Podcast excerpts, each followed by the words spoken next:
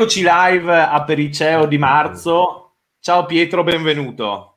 Eccoci qua, buonasera, benvenuti a tutti alla sesta edizione di Apericeo, format mensile, sappiamo, organizzato dal gruppo Giovani Imprenditori di Confindustria Belluno Dolomiti, nato con uh, l'idea, uh, come avete sentito anche nelle scorse edizioni, di uh, far conoscere, eccoci qua anche con il nostro direttore Andrea Ferrazzi, Buonasera far conoscere far conoscere eh, giovani imprenditori eh, con eh, imprenditori e eh, amministratori che possono raccontare storie di successo. Quindi ne approfitto per ringraziare eh, il nostro presidente Marco Darin, il eh, nostro direttore Andrea Ferrazzi, sempre disponibile a moderare durante i nostri apericeo, anche se diciamo, doveva nascere con l'idea di avere uno spritz in mano vedo che ancora non ce l'hai.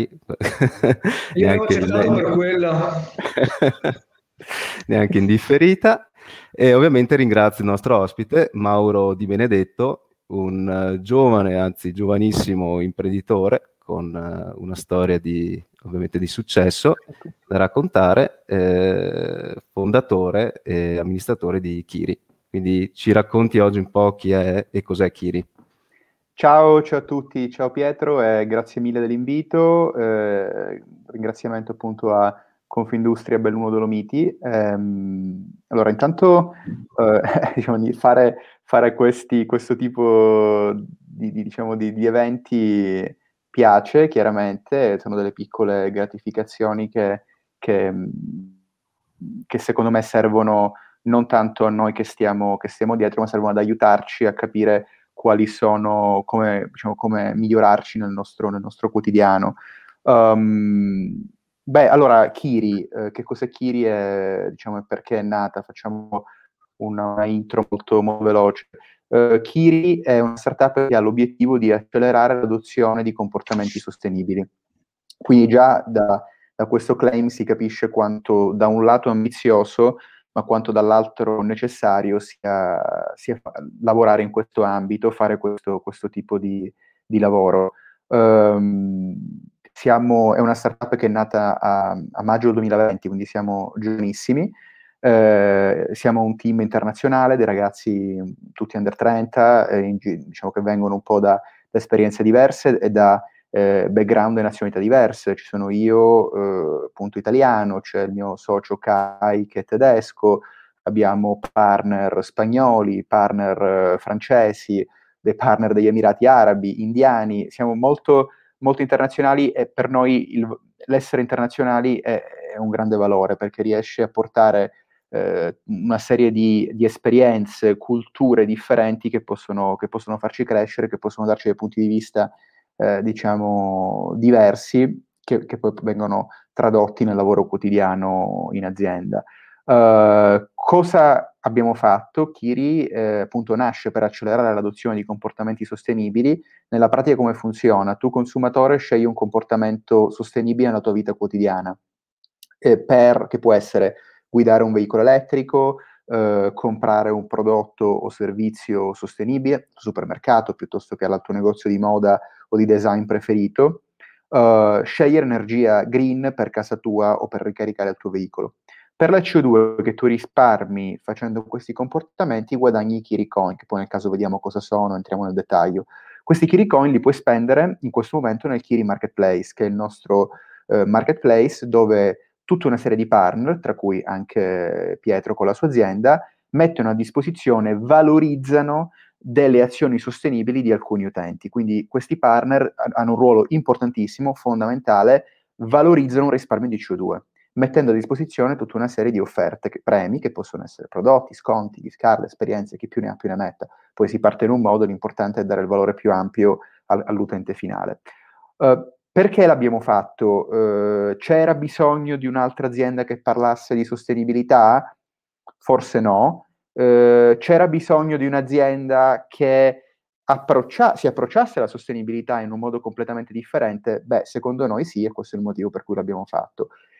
La, l'approccio corrente attuale alla sostenibilità è un approccio vecchio, un approccio obsoleto, ed è l'approccio di proibire un comportamento non sostenibile.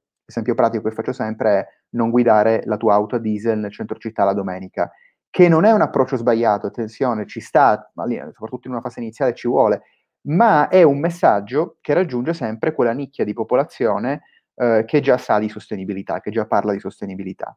Quando si vuole scalare questo messaggio alle grandi masse dei consumatori, che poi sono quelli che impattano realmente sulle emissioni di CO2 e quindi sull'obiettivo che Kiri si pone, che è quello di accelerare l'adozione di comportamenti sostenibili per un fine, che è quello di ridurre le emissioni di CO2. Ecco, quando si vuole scalare questo tipo di comportamenti eh, nei confronti delle grandi masse, secondo noi l'approccio proibizionista, cioè quello di se fai qualcosa di sbagliato io ti punisco e ti faccio una multa, non ha mai funzionato e non funziona. Allora Kiri cosa fa? Cambia radicalmente l'approccio da non fare qualcosa perché se no sei brutto e cattivo e ti faccio la multa, a fai qualcosa di sostenibile, il rinforzo positivo, perché non solo conviene all'ecosistema, all'ambiente in cui vivi, ma conviene anche un po' per le tue tasche, perché ti torna qualcosa indietro. E questo secondo noi è importantissimo per incentivare gli utenti, per far fare quel passo quotidiano in più, perché attenzione, secondo noi la, sostenibil- la sostenibilità non è un, un passaggio to cure da un giorno all'altro per cui, eh, perso- per cui mia mamma, mia zia diventa da un giorno all'altro 100% sostenibile. Non è così eh, attenzione, mia mamma, mia zia, il consumatore medio è l'obiettivo, noi dobbiamo puntare a loro. Eh, secondo noi è un processo, è una transizione. Se su 10 azioni quotidiane, magari oggi il, il consumatore medio ne fa 3 sostenibili e 7 non sostenibili, il lavoro di Kiri è portarlo tramite l'incentivo, quindi non tramite il farlo sentire colpevole di, di fare un comportamento non sostenibile, al contrario, farlo sentire figo, farlo sentire, far sentire il consumatore eh, diciamo, parte di una community figa eh, ne, quando fa un comportamento sostenibile e rendere quel comportamento sostenibile facile da fare e magari anche un po' più economico. Ecco, questo è l'obiettivo che si pone Kiri e la metodologia con cui Kiri opera. Siamo nati a maggio, abbiamo chiuso un accordo in uh, quadro col gruppo Stellantis, ex FCA PSA, abbiamo lanciato martedì, dopo otto mesi di lavoro continuo, eh, e abbiamo lanciato tre, dal primo giorno su 13 paesi in Europa. Noi siamo attivi dal Portogallo fino alla Norvegia eh, passando per l'Italia, la Francia, la Germania, UK, paesi chiaramente i grandi mercati. Eh, siamo operativi, co- abbiamo iniziato con la nuova Fiat 500 elettrica, quindi come strumento che ti permette di guadagnare i Kiricoin, guido la, il veicolo elettrico per una serie di parametri, guadagni Kiricoin e questi Kiricoin poi li posso spendere sul Kiri Marketplace. Ci stiamo già allargando nel gruppo Stellantis a altri veicoli elettrici del gruppo e anche ai veicoli ibridi per la loro parte chiaramente in elettrico, per la batteria elettrica. E stiamo lavorando già per altri verticali, altri settori che possono essere l'energia, siamo in fase avanzata con dei leader energetici in Francia, in Italia, in Olanda, però l'energia è fondamentale perché poi è uno di, di quei settori che impatta tantissimo sulle emissioni. Il retail, che può essere la moda, può essere anche il design, e eh, la GDO, la grande distribuzione, siamo già partner di Carrefour, lato marketplace in Italia per i prodotti bio, ci stia, stiamo facendo un lavoro molto importante per allargarci ad altre, ad altre, tipo, ad altre categorie merceologiche. Ehm, la micromobilità chiaramente, quindi monopattini elettrici, biciclette, eh, la, la, mobilità pubblica, i treni, la metropolitana. Eh, Ehm, quindi stiamo cercando di, il nostro obiettivo a livello poi pratico è circondare il cliente finale, l'utente, durante le sue 24 ore, cioè dico sempre il nostro sogno deve essere quello di poter guadagnare Kiricoin anche quando dormo. Come? Perché magari ho messo il condizionatore in modalità risparmio energetico. Faccio l'esempio chiaramente più, più, più estremo. Eh, questo è importante perché, perché se io so che posso guadagnare Kiricoin eh, facendo tante azioni quotidiane nel corso appunto della mia giornata tipo, automaticamente io quelle azioni le trasformerò da un, da un giorno all'altro con, con, del tempo da un'azione non sostenibile a una sostenibile. Quindi questo è quello che, che, che fa Kiri. Abbiamo lanciato eh, martedì scorso, eh, ripeto, stiamo avendo de- fino adesso degli ottimi risultati, poi come ogni prodotto lo stiamo migliorando, ci sarà tantissimo da fare, ci saranno tanti partner da mettere sia lato marketplace che lato, che lato generazione del, del Kiricoin. Um, quindi è un lavoro in itinere, siamo appena partiti, però siamo, diciamo, siamo consapevoli che, che, la missione è importante, che l'obiettivo è, è importante, quindi diciamo, eh, ci, siamo, ci, ci, diamo dentro ed è un argomento che, che a cui teniamo tantissimo. Grazie, ciao Mauro intanto, eh, benvenuto anche da parte mia, da parte dell'associazione.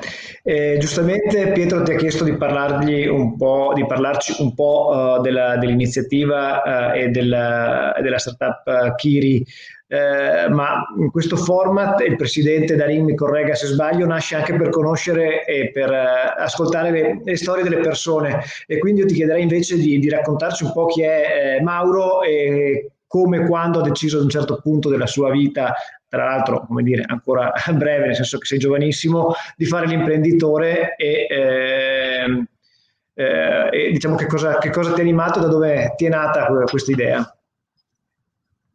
Assolutamente. Um, allora, io sono nato a Palermo 28, 28 anni fa, quindi ancora, diciamo, ancora mi tengo nella fascia dei giovani per, per, per, qualche anno.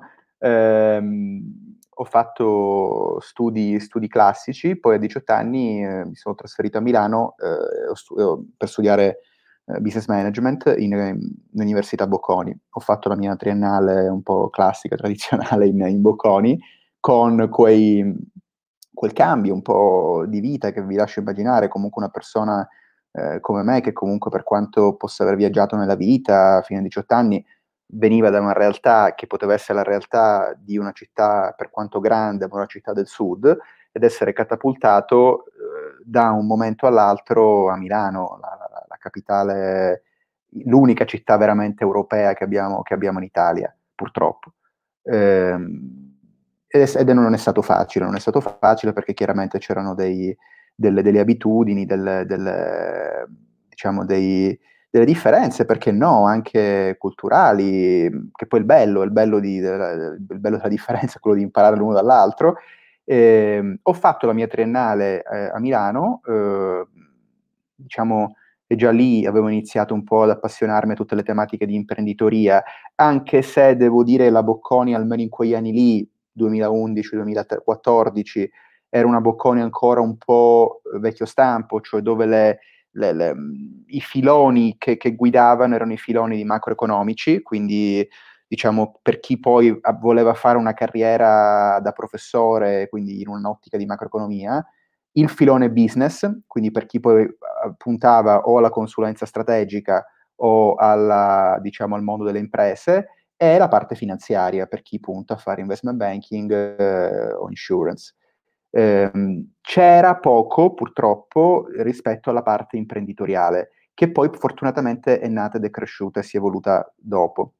Ho fatto la mia triennale in Bocconi, dopo la Bocconi ho avuto la fortuna di, di, diciamo, di essere selezionato eh, per studiare all'IE Business School. L'IE Business School è un'università in Spagna, a Madrid, è una delle, delle università più prestigiose per, per business e management non secondo me, secondo la classifica del Financial Times, eh, in, in, al mondo. E, ehm, appunto, diciamo, ho avuto la fortuna di poter, di poter, studiare lì, ho fatto il mio master in uh, International Business. Lì ho avuto veramente il, il, crash culturale, nel senso che ho capito la differenza tra il, la metodologia di studio e di approccio italiana e la metodologia di studio e di approccio internazionale che per quanto io capisco che siamo in Spagna e la prima cosa che ho pensato è ma come passo dall'Italia alla Spagna? No, l'IE è un'università che fisicamente sta a Madrid, con tutti i benefit di stare a Madrid che vi lascio immaginare per chi conosce la città, eh, ma con una, una, una forma mentis, una, una, metodologia completamente americana, completamente anglosassone. Eh, non avevamo un libro, non avevamo un testo, erano solo casi pratici, erano solo, solo casi, noi andavamo nelle aziende a, a, vedere cosa facevano le persone, cosa facevano i manager per, per imparare da loro materialmente, facevamo dei business case praticamente una volta a settimana, lavoravamo in team, quindi il tuo lavoro personale era bilanciato con quello che tu poi sapevi fare in team, perché tu potevi essere il più bravo del mondo, ma se poi non avevi capacità relazionali, non sapevi gestire un team, non sapevi eh, relazionarti con i tuoi colleghi, automaticamente eh, puoi fare il one man show, ma duri poco. Eh, fa- quindi lì lì ho veramente capito cosa volevo fare, lì è nata la prima idea, quella di FashTime, che è stata la mia prima azienda, nata appunto nel 2015, proprio alla fine di questo master, ora magari ne, ne dico due robe anche su FashTime, eh, e ho fondato FashTime con due, tre soci, due dei quali sono attuali miei soci in, in Kiri, eh, che ho conosciuto lì all'IE in Spagna. Uno era il mio compagno di banco, Kai, questo ragazzo tedesco, l'altro è Leandro, che è il nostro ingegnere tecnico, eh, e da lì ho portato, nel 2015, finito il master, ho, ho convinto Kai e Leandro a trasferirsi a Milano, prima a Londra e poi a Milano, per fondare FashTime. FashTime, in, due, in sintesi, cosa faceva? Eh, FashTime aveva l'obiettivo, pensa, noi pensavamo che il tempo online, proprio il nostro tempo, il tempo che noi spendiamo guardando i contenuti online, video, foto, eh, testo, è l'unica metrica di valore e quindi doveva essere remunerata. Quindi partendo da questo abbiamo, eh, abbiamo creato eh, il nostro social media che è eh, con un focus sulla moda inizialmente, dove la gente pubblicava contenuti, foto e video e eh, per il tempo che che spendeva riceveva i Fashtime Coin, che erano dei punti, e per questi, questi Fashtime Coin gli davano diritto a dei, a dei premi. Eh, parallelamente abbiamo sviluppato anche degli strumenti di marketing technology, che erano degli strumenti B2B puri che vendevamo alle aziende e che permettevano alle aziende di incrementare l'engagement sui loro canali, social piuttosto che media tradizionali, ehm, incrementare la conversion sui loro e-commerce e vendere di più e raccogliere dei dati, chiaramente super GDPR compliant, eccetera, eccetera, rispetto a, quei, a questi utenti che interagivano con i loro contenuti. Abbiamo avuto il, la fortuna e il piacere di lavorare con l'allora Alfa, FCA, Alfa Romeo, con altri brand come Sergio Rossi, come Brooks Brother, abbiamo fatto delle cose con Prada, quindi abbiamo, abbiamo avuto delle, delle, belle soddisfazioni. E poi lato social media, a, maggio, a giugno 2019 siamo stati la app più scaricata su Apple Store in Italia, tutte le categorie. Poi abbiamo capito che purtroppo era un bel, una bella idea, ma abbiamo sbagliato il periodo storico, ma soprattutto la geografia, cioè abbiamo sbagliato la location, nel senso che per fare questo tipo di business l'Italia non era, non era il posto migliore. Perché? Perché questo era un business, come ogni media, che prima di generare del fatturato deve avere una massa critica di utenza. E, e generare la massa critica ha bisogno di investimenti molto forti investimenti che in America o in Asia trovi relativamente facilmente, o trovavi in passato relativamente facilmente, e che in Italia non è stato così facile. Quindi quello è stato un insegnamento eh, che ci siamo portati dietro assieme ad altri, un, pic- un errore, diciamo, eh, che però ci ha fatto imparare molto, ci ha, ci ha fatto riallineare un po' la barra. Eh, e a maggio 2020 appunto abbiamo fondato Kiri, eh, da quell'esperienza sono, sono, venuti con noi sia appunto Kai che, che, Aleandro. Questo è un po' quello che ho fatto e come siamo arrivati, come sono arrivato a Kiri.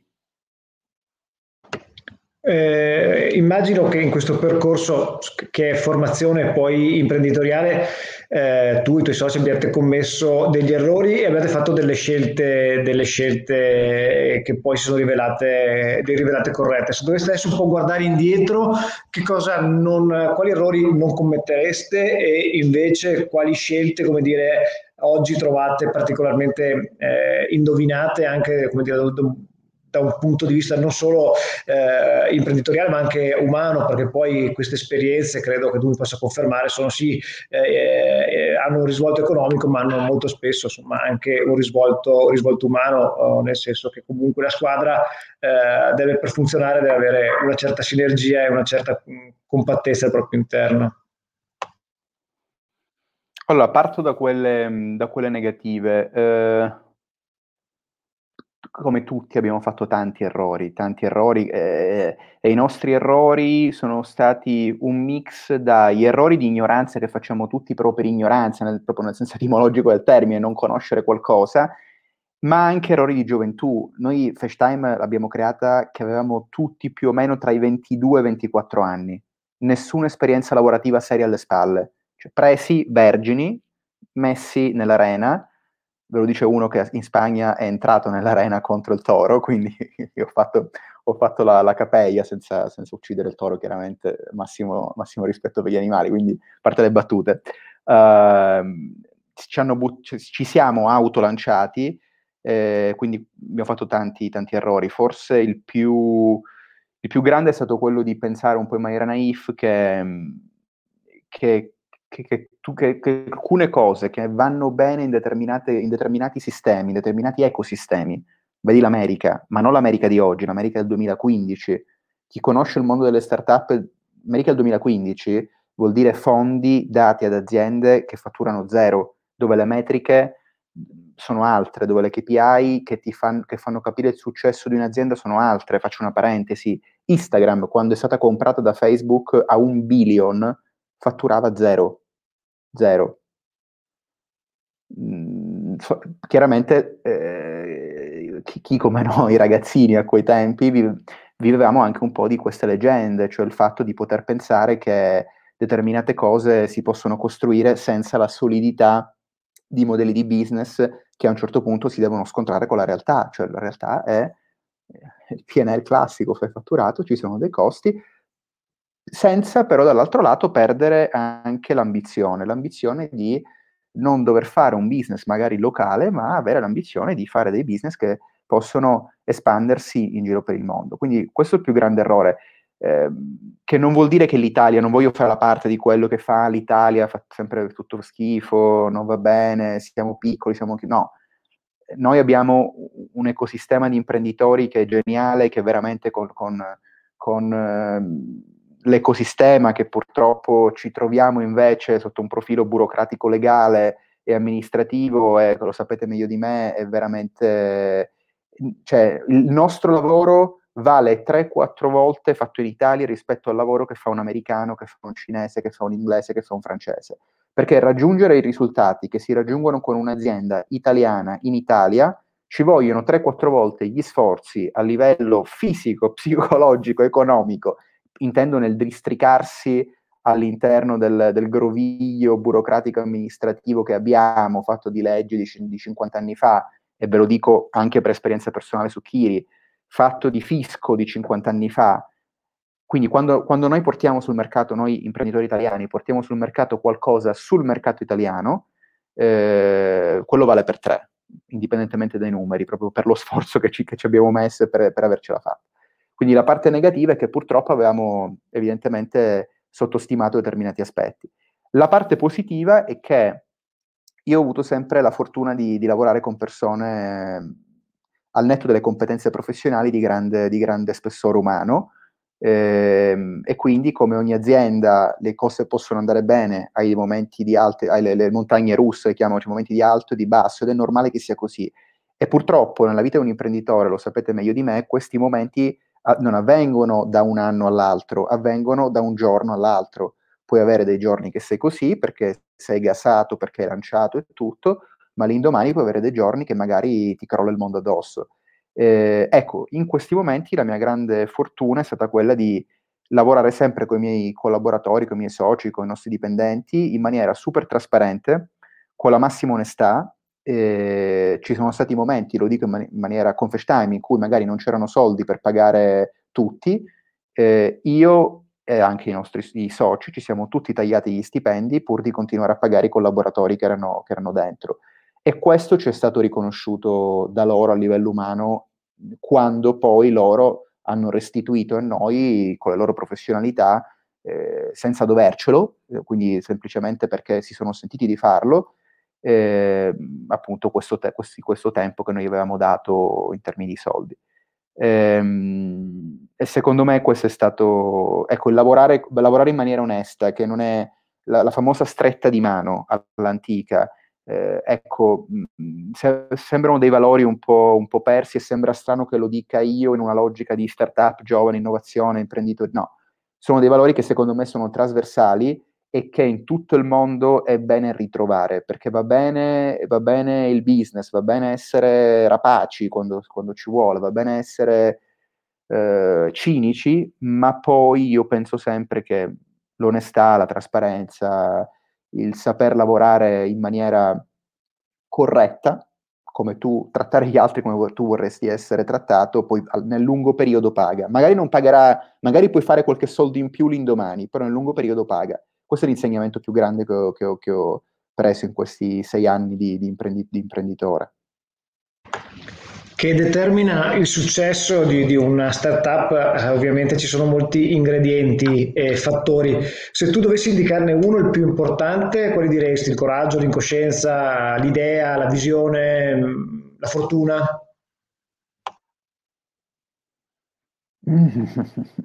Allora, te ne dico tre, permettimi di dirtene tre, perché sono tutte e tre fondamentali. Ci vuole la visione, perché senza la visione rimani, rimani, rimani non, sei star, non sei startup. Perché non sei startup? Ma non perché startup è più figo di un altro, di, di una PMI, io uso dei termini, cerco di dare de, de, de, dei benchmark, quindi non è che startup è più figa di una, una, di una normale impresa, di, un pane, di, una panetteria che fa 5 milioni di fatturato, molto spesso le startup nemmeno ci arrivano a 5 milioni di fatturato. Eh, non è quello. La startup deve avere visione, perché deve, deve avere un'ambizione internazionale nel, proprio nell'approccio, se no non sei startup. E quindi la visione è importante. L'altro elemento, secondo me, importantissimo è la fortuna di trovare un network di investitori, partner, eh, soci, eh, collaboratori che ti permettono di fare quello che tu hai in mente, perché poi tu puoi essere, io ho, lav- ho lavorato, speriamo che non credo sia collegato, però ho lavorato con una, una, bravissima persona che è stato mio socio per anni, una persona a cui voglio un bene dell'anima, è una persona che è un grande sognatore, però questa persona è, ha, ha avuto molte difficoltà a buttare a terra i suoi sogni, perché poi tra il sogno e la realtà c'è il terzo elemento. Il terzo elemento si chiama execution, che è quello di svegliarsi la mattina, andare in ufficio, anche a casa, smart working, dove, dove si vuole, e eh, concretizzare ecco, colmare quel gap tra il sogno e poi la realtà, cioè mettere, buttare a terra quello che è il sogno, che è poi la cosa più difficile. Sembrano banalità, perché so, sembrano robe banali,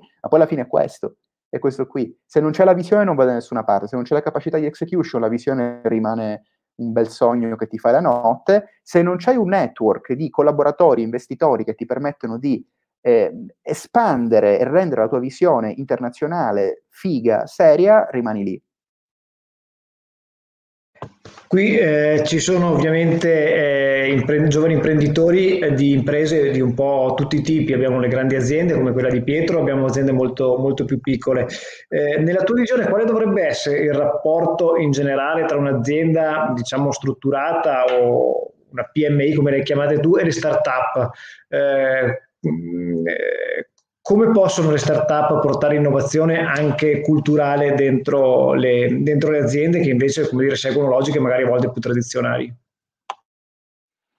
Allora, l'azienda segue logiche tradizionali per un semplice motivo, per cui la logica tradizionale è andata bene fino a quel momento, ha, ha permesso di portare il fatturato. È bene che sia così, perché l'azienda risponde delle, delle logiche di redditività, che è giusto, quindi è giusto, a degli investitori, a dei proprietari, a degli shareholder, a fine anno deve pagare un dividendo se è stata brava nel suo percorso, quindi meno male che segue quelle dinamiche tradizionali, eh, perché se no non avremo imprese.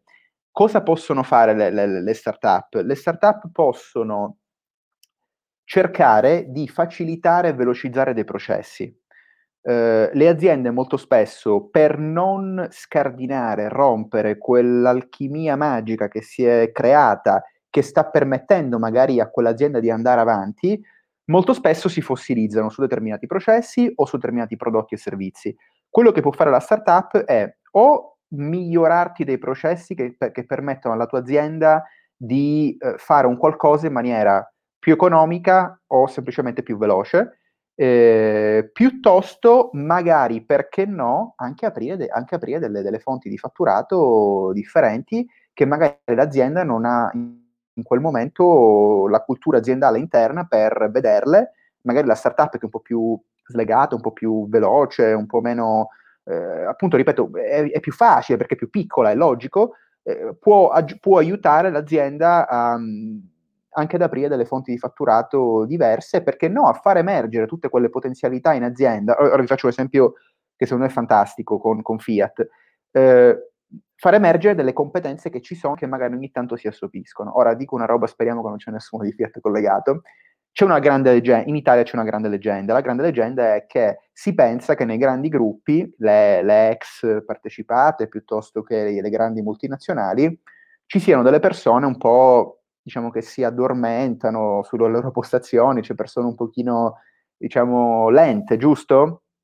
Questo è un luogo comune, chiaramente, non è poi nella realtà ci sono queste persone, ma poi la stragrande maggioranza de, de, dei manager che lavorano in queste aziende sono dei grandi professionisti.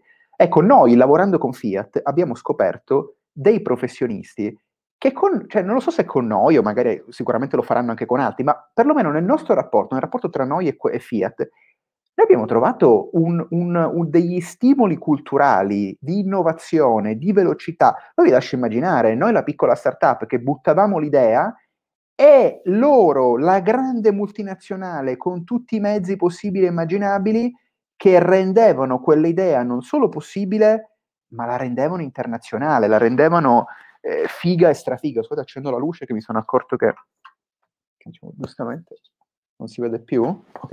si vedeva meglio prima, ecco. Rispengo, rispengo scusate. Eh, dicevo, quel, la, grande, la, grande, multinazionale che poi rende quell'idea fattibile. Eh, abbiamo trovato delle menti, de, delle grandi menti che magari avevano solo bisogno del, dell'input, cioè di, quel, di, quella forza di innovazione eh, che, gli che, che, gli permette appunto di, di, di, anche a loro di sprigionare il loro potenziale, che magari c'è e magari nel, nel lavoro quotidiano viene un attimo messo da parte perché ci sono delle altre priorità.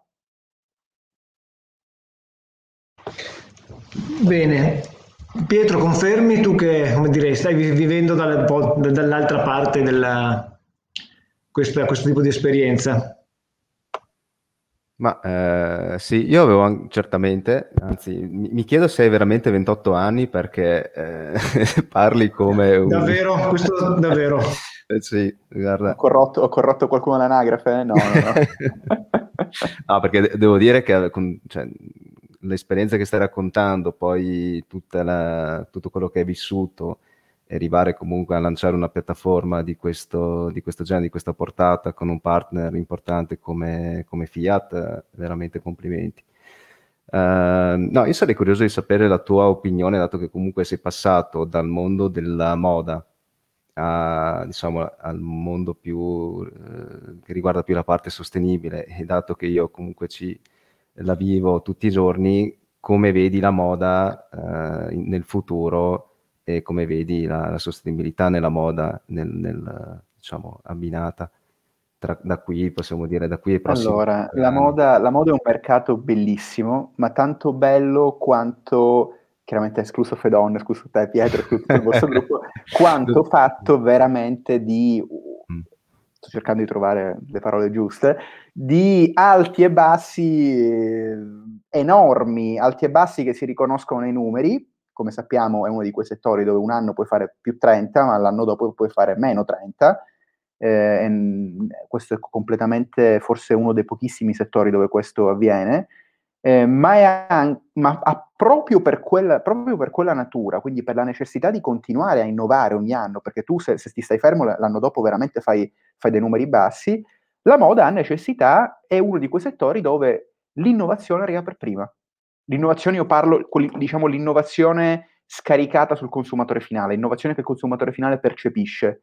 È uno di quei settori dove arriva prima. Arriva prima perché l'innovazione serve per dare qualcosa di nuovo in più al consumatore per convincerlo a comprare quel capo in più. Ora, eh, perché, eh, perché, la sostenibilità nel mondo della moda? La moda è, negli anni si è sempre data dei valori me lo insegnate, diciamo, negli anni 90 c'era, negli anni 80 c'era tutto un set di valori che se lo, se lo, se lo ri, rivediamo oggi ci mettiamo a ridere. Negli anni 90 c'era tutto un altro set di valori che se lo rivediamo oggi ci rimettiamo a ridere. I valori del, chiamiamolo, del 2010-2020 sono dei valori di inclusivity, eh, tutta una serie di valori che fortunatamente sono arrivati nel mondo della moda e che la moda fa da pioniera. Tra questi valori c'è la sostenibilità. La moda arriva nella sostenibilità molto prima di altre industrie e non ci dimentichiamo che la moda è una delle industrie che impatta di più nella sostenibilità, esclusi chiaramente tutti gli energivori, quindi automotive, eh, l'energia stessa. Eh, come vedo la, la, sostenibilità nella moda? Allora, ehm, il, il, tema è molto semplice. Eh, la sostenibilità dura e pura, cioè la, la, il, la, la, come possiamo dire, il, la storia che, si, che, ci, che, ci, si racconta sempre quando si parla di sostenibilità dura e pura, un po' la visione tradizionale, la vulgata, è che tu, se tu sei sostenibile devi produrre di meno, giusto? Questo va bene nella moda se tu sei lusso. Perché? Perché se tu sei lusso produci di meno, alzi il prezzo, diventi esclusivo e ti stressi anche di meno perché fai meno con cioè, giochi un'altra partita e le marginalità si alzano. Chi lo paga? Lo paga il fast fashion, lo paga Zara, lo paga H&M e compagnia. Queste aziende paradossalmente sono loro che devono trovare la chiave di lettura più importante per rendere i loro processi e i loro materiali e i loro sistemi di logistica e i loro sistemi di comunicazione e passaggio del valore al cliente più sostenibili. Se Gucci domani decide di essere sostenibile, Gucci lo può fare. Ora, Gucci è il caso veramente, veramente ha fatto il caso peggiore, Gucci non lo può fare, ci, ci mette un po' di tempo. Se Prada, poi parliamo perché magari perché Gucci non lo può fare, ma se Prada che, fa, che, che decide di diventare sostenibile, Prada lo può fare. Perché? Perché chiaramente non ha bisogno di sostenere, cioè, è lusso, è esclusività, tanto che lo sta facendo. Ha delle collezioni da anni, credo in borsa in nylon, non ricordo perfettamente, eh, diciamo, che stanno andando in quella direzione lì.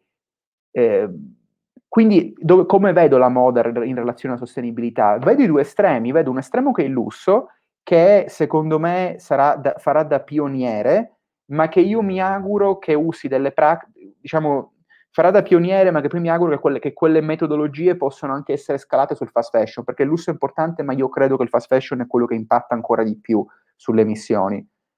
Mi auguro e spero che velocemente tutte le grandi catene di fast fashion, che sono utilissime per carità, perché se no tutti dovremmo andare a comprare da Gucci, e chiaramente non è, non è sostenibile economicamente, eh, mi auguro che quelle grandi catene trovino la chiave per rendere i loro prodotti e i loro processi più, più sostenibili. E so che molti ci stanno lavorando, al di là del greenwashing, che è un altro film. Grazie. Sì, d'accordo. Grazie. Lascerei la parola al presidente Marco Darin che ti vuole fare una domanda, così gli lasciamo anche fare le, poi le riflessioni eh, e le conclusioni di, di questo incontro. Però Marco deve accendere il microfono. Questo è un buon passo verso la digital transformation. Eh, grazie Mauro per, per, la tua disponibilità, complimenti per quello che, che stai facendo e, ehm, e complimenti per, per, il lancio di questi giorni. E, diciamo, siamo, siamo, capitati giusti perché ti abbiamo eh, davvero braccato in, in, un momento in cui sta, questa tua partnership con Stellaris è alla ribalta. E, ehm, questo proposito, mm, ma, eh, diciamo, mm, due, due, domande collegate. Una, ehm, un, po', un, po', un po l'hai, l'hai, già risposto, ma comunque mi incuriosisce sempre molto. No? Da imprenditore, ehm, chiaro, uno diceva vorrei lavorare con Fiat, vorrei lavorare, eccetera. Quindi mi, mi verrebbe a chiederti, ma tu come, ti come ci sei arrivato a lavorare con, con una grande azienda? Cioè, sono stati, e, ma in generale anche per le partnership che costruisci, la tua esperienza finora è che è l'azienda che eh, leggendo di, di Kiri, leggendo le vostre proposte, viene a cercarvi? Siete voi che lavorate tramite contatti personali per, per entrare? È facile in Italia per una startup costruire le partnership di questo genere? Questa è, è, la prima domanda. E, ehm, è la prima domanda, te ne faccio anche due, eh, esagero, approfitto del mio ruolo. E la seconda domanda è rispetto al tema della sostenibilità, voi che ehm, comunque appunto ci lavorate e ci lavorate non solo in Italia. Eh, percepisci una, eh, una, sensibilità diversa tra quella che noti in Italia e quella che noti all'estero? O secondo te un po' alla volta, diciamo, ci, ci stiamo, eh, come dire, livellando e c'è un'attenzione ormai allo stesso livello da, tutti, da parte di tutti i paesi?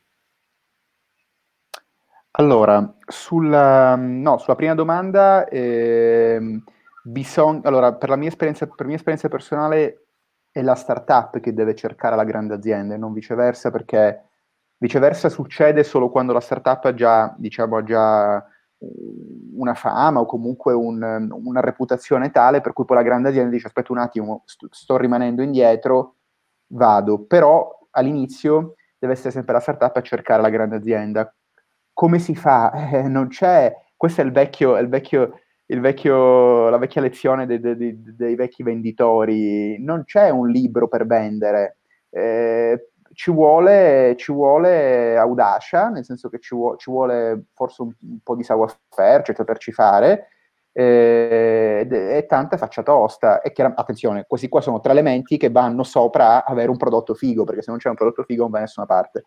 Eh, ma molto banalmente, ma anche contattare su LinkedIn delle persone che lavorano in azienda, provare a parlare con queste persone, non pensare che la multinazionale sia un qualcosa di di austero, serio, ehm, sta- distaccato dal mondo invece felice, giovane delle startup. No, sono dei mondi che, che possono parlare, però bisogna, qualcuno deve iniziare a parlare, cioè qualcuno deve iniziare questa conversazione e deve essere la startup.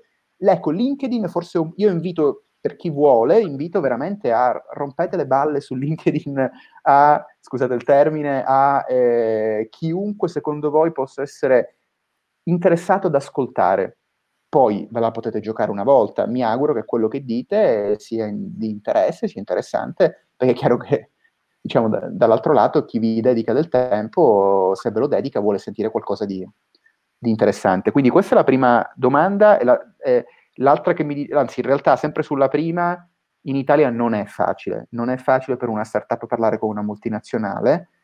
Come, attenzione, non lo è facile in nessun altro paese io lavoro in Francia, lavoro in Spagna, quando dico lavoro intendo relazioni commerciali B2B con grandi aziende in Francia, in Spagna, in Germania, in Inghilterra, le ho avute in America, in Middle East.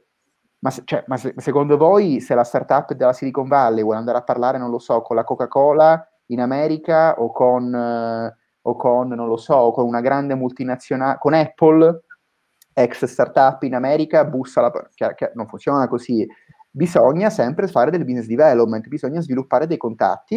E ripeto, poi, ecco, poi ecco, la differenza è che forse in quei paesi determinati canali di comunicazione come LinkedIn possono essere più um, visti meglio, cioè se, ma io stesso io lo ammetto, se qualcuno mi scrive su LinkedIn e mi vuole, purtroppo LinkedIn è invaso da questa pubblicità eh, veramente di gente che ti scrive perché ti vuole vendere di tutto e di più e giustamente uno tende a, a sempre a eliminare i messaggi. La bravura deve essere interessare l'interlocutore con un qualcosa di, appunto, di, di nuovo di figo, non con la classica televendita che tu fai anche tramite LinkedIn, diciamo, quello non serve. Questa è la prima domanda. La seconda sulla sostenibilità. Ho trovato, ah, per, con, mia, con, mio grande stupore, e devo dire sono felice, un, un, diciamo, un un humus in Italia riguardo al tema della sostenibilità positivo. Io mi aspettavo l'Italia molto indietro, invece vi posso dire che paradossalmente su determinati temi l'Italia è più avanti di altri paesi, vedi la Francia. Mm. In Italia il report di sostenibilità per legge lo devono fare le aziende con almeno 250 dipendenti. In Francia credo che siamo ancora a 500, non voglio dire una fesseria, vado a memoria.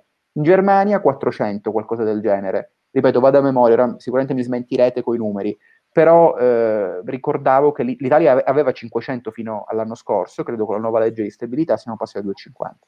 Questo è un passo avanti, come un passo avanti tutti, tutto quell'interesse che c'è nei confronti della, diciamo, delle tematiche sostenibilità, che per carità è chiaro che magari a livello politico può essere visto come uno specchietto per le allodole, può essere visto come uno strumento per fare un po' di propaganda, però sai, intanto se ne parla. Poi io dico sempre ai politici no, dico io, vorrei dire, nel senso che eh, se, se, qualcuno mi ascoltasse dall'altro lato, vor- mi piacerebbe dire che voi, fa- voi fa- lasciate, fateci lavorare nella maniera più facile e, e, e, con meno ostacoli, poi lasciate a noi la, l'onere di creare valore, di raggiungere l'obiettivo, perché tanto ne beneficiamo tutti come comunità, come, come, come, come individui, come nazione.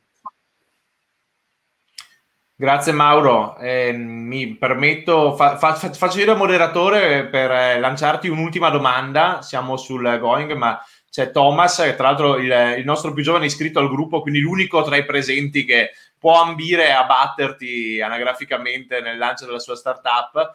ehm, che fa questa domanda. Ehm, quali possono essere i rischi per una startup e da qui a 30 anni come ti vedi e come vedi la tua attività?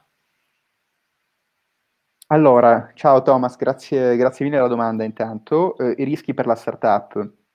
Uh, il rischio più grande per una startup è quella che se io oggi apro una pizzeria, io sto aprendo un business che ha molte più possibilità comunque di avere dei soldi nella mia cassa proprio a fine giornata, di avere il contante che prendo, pagherò le mie tasse, pagherò i miei dipendenti e me lo metto in tasca, giusto? Che magari non mi farà diventare, potrò diventare il re delle pizzerie in Italia, perché, perché per carità va benissimo.